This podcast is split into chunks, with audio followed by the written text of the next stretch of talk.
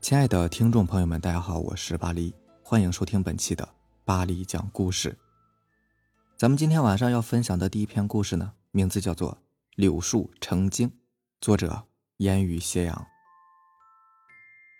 小时候呢，我们家住在平房，门前呢刚好有一棵好大的柳树，每年春天呢，柳树就会长出好多的嫩芽和柳枝，绿油油的，随风摇曳，婀娜多姿。就像是一个少女在翩翩起舞一样。每天放学，我都会坐在门口前面欣赏这棵柳树。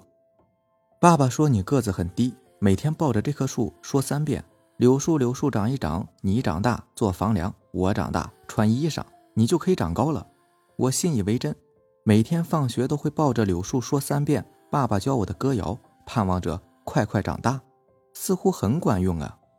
过了一段时间，我真的很快长高了。”邻居家的孩子呢，如果来拽柳树条，我就会不依不饶的，不允许任何人来破坏这棵柳树。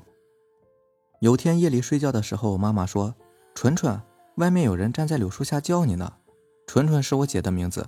我姐气哼哼地说：“嗯，深更半夜的谁会叫我呀？”后来天亮了，妈妈说：“昨天晚上有人站在柳树下，把咱们家人的名字都叫了一遍。”我听了之后心想：夜里可能有鬼，或者是……邻居做坏事，故意吓我们家人，因为我们家有的邻居啊，真的很坏的，整天就爱编鬼故事吓人。从此每到夜里，我就会睡醒，仔细聆听外面柳树下有没有说话声。有天夜里我睡醒了，借着外面的月光，透过窗户隐隐约约看到柳树下好像站着一个人。我想去看看到底是谁在吓唬我家人。我穿好了衣裳，轻手轻脚地打开房门，看到外面柳树下。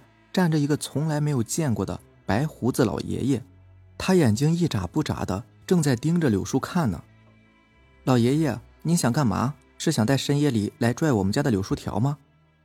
老爷爷看了看我，笑了笑：“小姑娘，你很喜欢这棵柳树吗？”“是的。”“可是明天就有人来砍这棵树了。”“你怎么知道？这是我们家的柳树，我不允许任何人来破坏它，我会保护好它的。”明天呢，你们这一片房屋要拆迁了，要盖高楼了，柳树也要被砍掉，真的吗？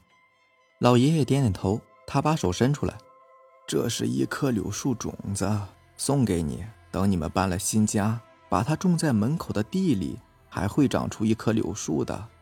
我接过种子，看到老爷爷很快走进柳树的树干里，多奇怪呀！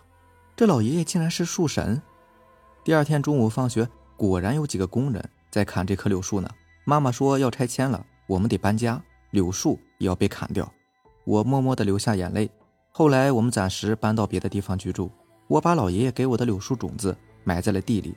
过了几天，柳树就发芽了，而且越长越快，很神奇。不到一年就长成了一棵好大的柳树。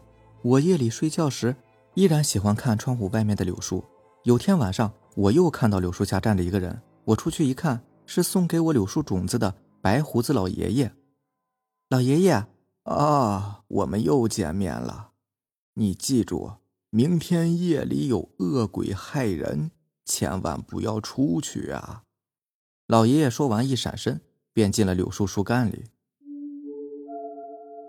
第二天中午放学的时候，邻居小平说：“咱们院里搬来一户人家，他家有好多的古董。”我都去看过了，你不想去看看吗？走，我领你去看看。他拉着我走进新搬来的邻居家，里面呢有一位干瘦的老奶奶。她看到我们，眼神怪怪的，很冷漠的说道：“又来看我的古董了，只许看，不许摸。”小平说：“放心吧，我们就看看，保准不动。”我看到一个青花瓷大碗，碗里面是空空的。老奶奶往里面倒了一杯白水，只过了几秒钟。碗里的白水竟然变成了血水，还有一股腥臭味我拉着小平赶紧走了出去。哎呀，你急着走干嘛？还有很多没有看到呢。小平不高兴地说道：“你有没有感觉那个老奶奶很不友善呢？而且屋子里面很难闻。”嗯，是啊，我也有同感。这时老奶奶说：“你们夜里还来玩啊？我还有更神奇的古董。”嗯，好的。小平答道。他家鬼气森森的，我可不去，你也不要去啊。小平说：“我不怕，我要看看夜里他会拿出什么宝贝古董。夜里月明星稀，我听见邻居老奶奶家有嘈杂的声音，心想可能是几个小孩子又去他家里边看古董闹出的声音吧。接着就睡着了。第二天天亮的时候，我背着书包出去上学，看到老奶奶家聚集了很多人，还有警察在记录，拿着照相机拍照。小平的妈妈哭着说：“昨天不让小平出去，但是他非要出去，谁知道他会在老奶奶家吊死？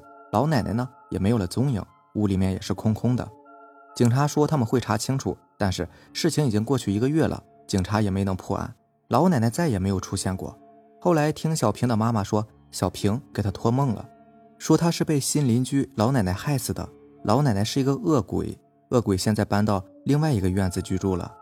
有天晚上，小平妈妈带着警察去新院子找那个老奶奶，可是第二天早上，邻居们发现小平妈妈和警察也都吊死在了。老奶奶居住的房间里。后来警察封锁了那家大门，再也没有人进去过。邻居还说，每到夜里两点，周围居住的人就会听到那家屋子里面有鬼魂的惨叫声；到了白天，那家屋里却是鸦雀无声。传说老奶奶又搬到另外一个院子里面去害人了，吓得附近几百人家里一到晚上关门闭户，谁也不敢出来。第二年春天。原拆迁的地方呢，盖好了高楼大厦，我们又搬回来老地方，住进了高楼。院里面统一绿化，种满了草坪、冬青。我常常会想起那棵柳树，会想到那个慈祥的白胡子老爷爷。有天放学后，我去曾经住过的那个院子里面看望那棵柳树，可是那棵柳树却不翼而飞。原来种柳树的地方呢，也种满了红玫瑰。我走过去，趴到一朵花朵上，闻到一股浓郁的花香。还隐隐约约听到玫瑰花说话的声音，好像是说那棵柳树被工人砍掉了，运到了家具厂做成了家具。白胡子老爷爷到了天上做天神了。我微微笑了笑，说：“谢谢你，玫瑰花。”从此，我常常会抬头仰望天空，想要看到白胡子老爷爷。有天早上，我抬头仰望天空的时候，真的看到一个白胡子老爷爷驾着祥云，微笑着向我招手呢。还听到白胡子老爷爷说。好好学习，我对着天空大声喊：“我会的，我一定会好好学习。”这时，白胡子老爷爷驾着祥云越走越远，天空出现了一道七色彩虹，发出耀眼的光芒，美丽极了。下面这个故事名字叫做《招鬼之术》，作者晶晶。在以前呢，外国被我们叫做是西洋，而我们中国有着道教，可能啊。有很多人说佛教，但是佛教并不是我们中国人发明的，而是玄奘东渡的时候从印度带回来的一种文明。要说中国本土的文化呢，肯定还是道教。而道教的创始人，也就是传说中的太上老君。而太上老君呢，又被世人说成是孔子成仙之后的先明。不过，这些事情可能是真的，也可能是假的，毕竟没有人见过太上老君嘛。你也不可能把太上老君请下来问他吧？恐怕呀。这个世界上还没有人的法力能够达到可以请动太上老君呢。就算是能请动，那么能不能把太上老君送走，还是一个问题。要知道，请神其实比请鬼更加可怕。如果请鬼出了什么差错，例如是请错了鬼，或者是请上来恶鬼，然后送不走了，那么还有法器可以镇压他们。但是如果请错了神，或者是送不走神，那麻烦可就大了，因为神本来就是法器的创始人呢。如果用这些东西去对付他们，是根本就没有用处的。而太上老君则是众神之神，在天界他是老大。可能有人会说，太上老君上面还有玉皇大帝和王母娘娘。其实啊，我们人修仙呢，最高只能达到三重天，而太上老君是五重天的老大。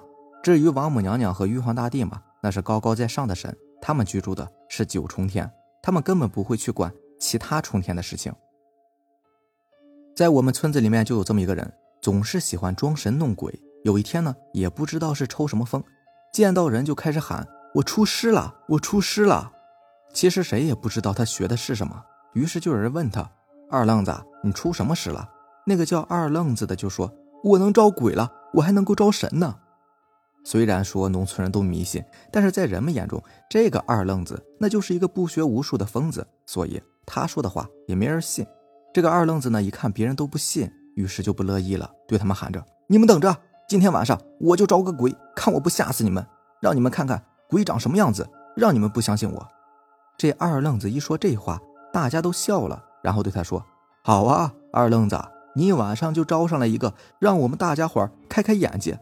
如果真能招上来呀，我们全都服你。大家说是不是？”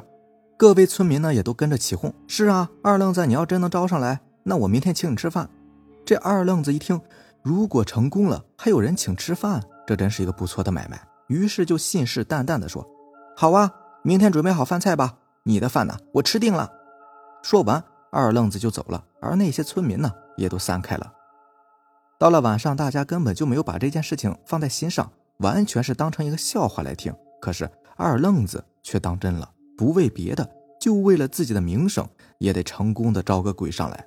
谁让二愣子这辈子都没有干成过几件正事呢？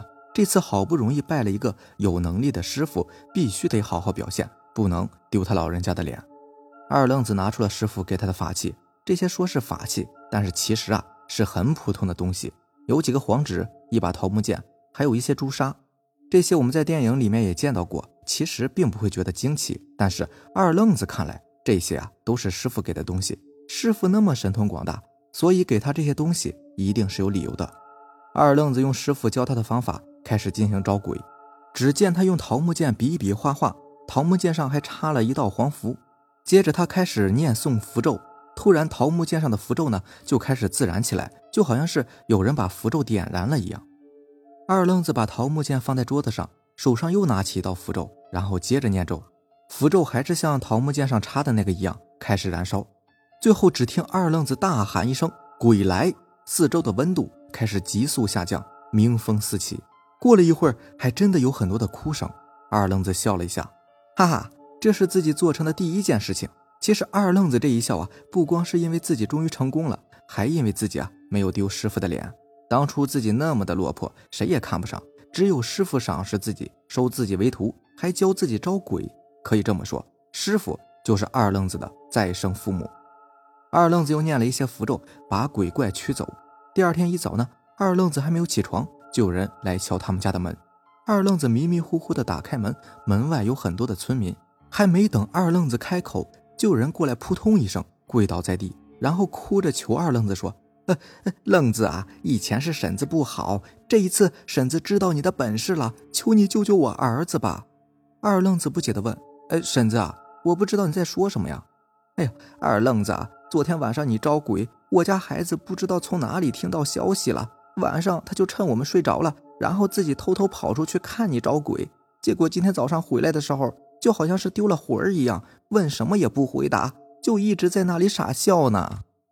二愣子把那个女人扶起来说：“婶子。”以前我不学武术，现在既然我学了这门法术，那么不管你儿子与我昨天晚上招鬼有没有关系，我都会帮你的。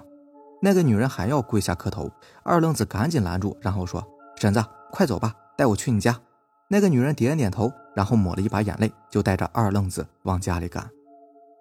二愣子到家一看，就知道这个孩子是怎么回事了，回头和村民说：“这孩子是被鬼勾走魂魄了，今天晚上我帮他招魂就可以了。”说完，二愣子就回了家。到了晚上，二愣子还是那些东西，还是那把桃木剑，但是这次念的咒语和之前的完全不同。这次呢是要招魂。一段咒语念完之后，然后周围的温度呢也跟着迅速下降。远处呢有一个孩子的灵魂，就向着这边走过来。没错，就是那个小孩的灵魂。二愣子对着他念咒语，咒语里面还有这个孩子的生辰八字。魂体慢慢的走了过来，然后平躺入了孩子的身体里。第二天，孩子醒了过来，但是当村民再去找二愣子的时候，家中什么也没有。人们不知道二愣子去了哪里，也许是感觉太愧疚，离开了这个村子吧。好了，以上就是咱们今天晚上要分享的故事了。如果喜欢咱们的节目呢，就点个订阅吧。另外，如果你也有比较精彩的故事想分享给大家呢，可以给我私信留言，或者是加我的微信 QQ 四五七五幺七五二九四五七五幺七五二九。行。那咱们明天见吧，拜拜，晚安。